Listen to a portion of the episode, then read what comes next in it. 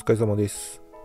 えー、東日本大震災から始まって西日本豪雨とか、えー、台風とか毎年自然災害が巨大化しているように思いますよね。でも私たちから見ると年々自然災害が巨大化しているというよりは、えー、年々それを取り上げるメディアが大げさになっているように感じるんですね。正常性バイアスを取り除くという点ではそれもありかもしれません、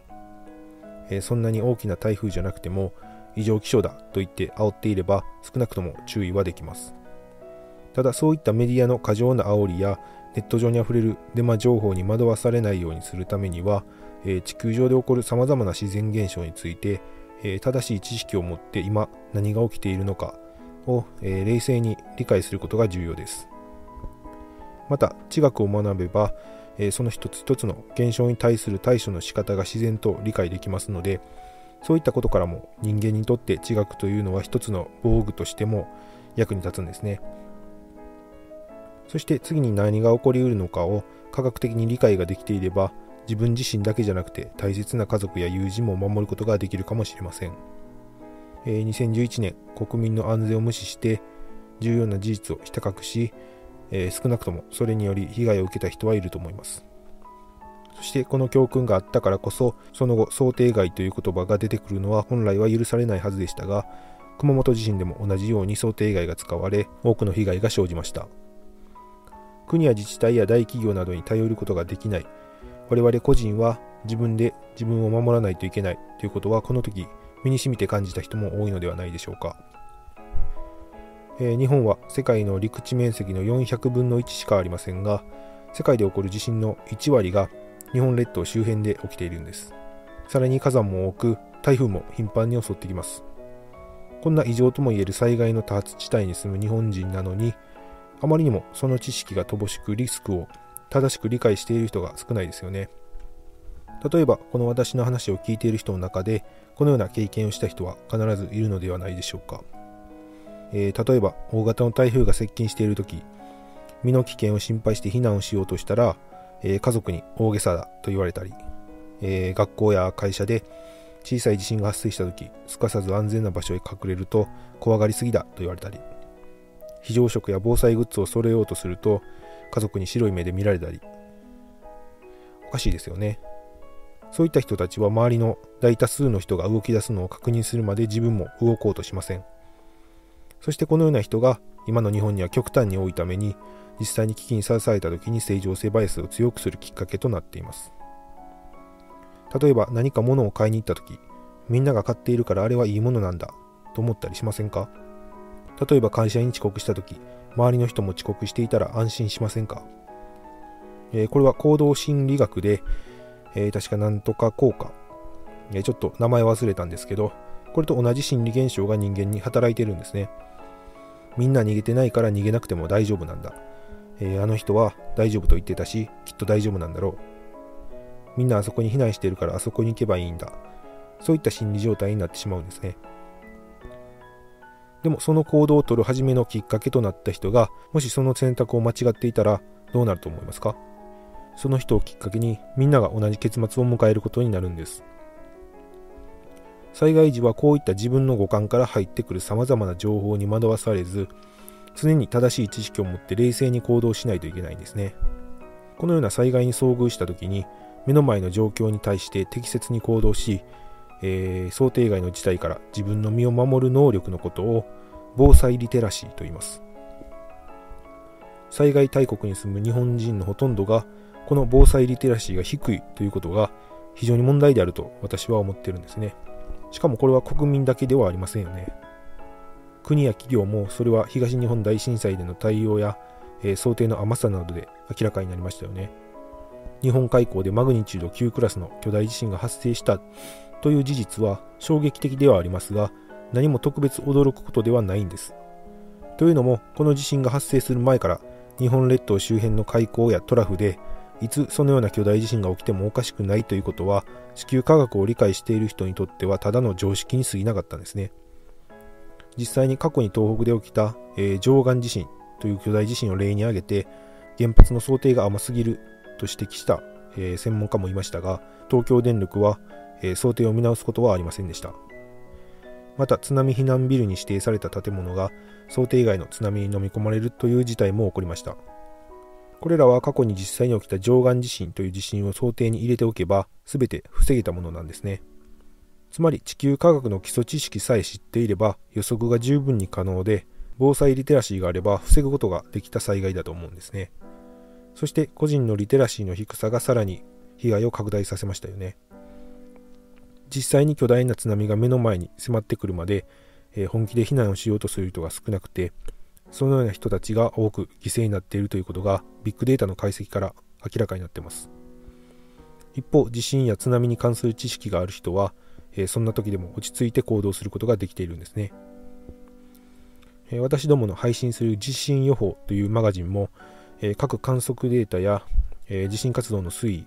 またそれに伴う応力変化などから総合的に判断し、え現在発信リスクが相対的に高まっている地域を注意喚起として公表しているに過ぎません。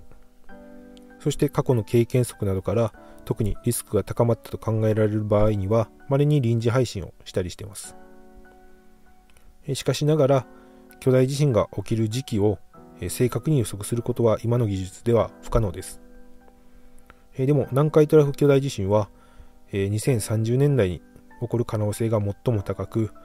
2040年までには99%の確率で発生するだろうということが予測できます。この地震がまた想定外になってしまうことを私たちは絶対に避けないといけないんですね。次に来る南海トラフ沿いの地震は3回に1回の頻度で起こると言われている連動型地震という最悪のシナリオが懸念されています。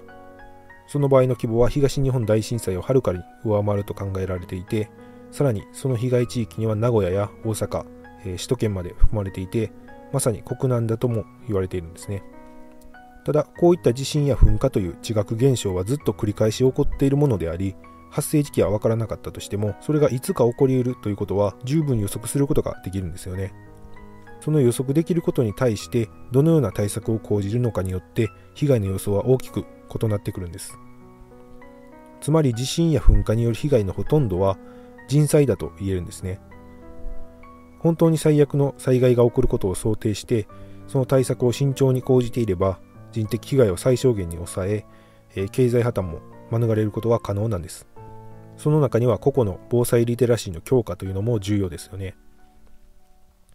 人的被害に関して言うと、え物理的な対策よりも個人の意識を高めていく方が最も効果的で効率的です。えー、ここからはあくまで個人的な考えなんですけど、え、地学や防災教育などの理解があまりにも日本人には不足していると思うんですね。いつまで日本は今のような教育を続けているのかと、えー、例えば義務教育では国語、社会、えー、理科、数学とかありますが、えー、社会に出て役に立つ知識というものは全くの別物ですよね。確かにどの科目も重要であることは確かだと思いますが、とても教育のプロが考えた学び方だとは思えないんですよね。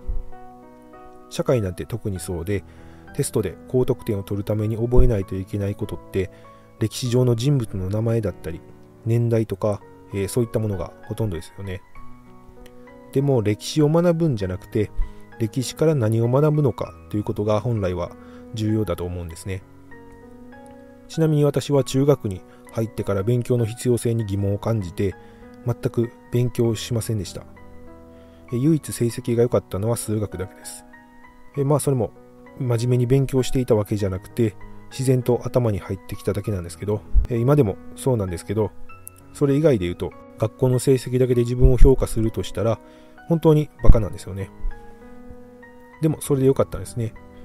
自分の両親を客観的に見て今自分が習っている学校の授業がこの人たちの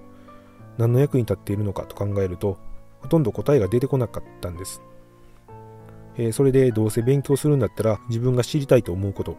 えー、興味のあることだけを学ぼうと思って、えー、その時からお小遣いで本を買って独学で地学を勉強していて国語の時間も社会の時間も、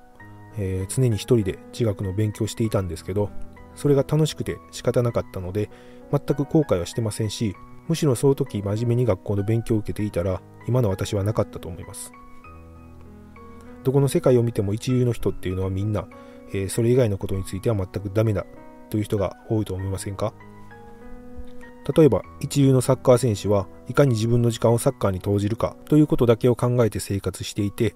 え小さい頃からもそうしてきたと思うんです。それは勉強も同じで数学の分野で一流になりたいんだったら国語や社会なんかに時間を使っている暇なんてその人にはないんですね、えー、なんか変な話になってしまいましたけど、えー、私は当時このような考えを持って勉強してたんですね。とりあえず言いたいことは日本の義務教育ではもっと学ぶべきものがたくさんあるんじゃないかってことですね。その中の一つとして地学を学んで防災リテラシーを高めるということが私は個人的には重要なんじゃないかと思います。人間に一番大事なのは命ですからその命に直結する知識は一番重要だと思うんですね。ちなみに東日本大震災では、震災関連倒産が約2000件もあります。当然失業者は何万人もいます、国や企業が正しい知識を持ってしっかり対策ができていればこの数はもっと減らすことができたはずです。つまり命だけじゃなくて日本経済にも大きく関係してくるんですね、えー、では今日はこの辺で終わりにしておきます。ありがとうございました。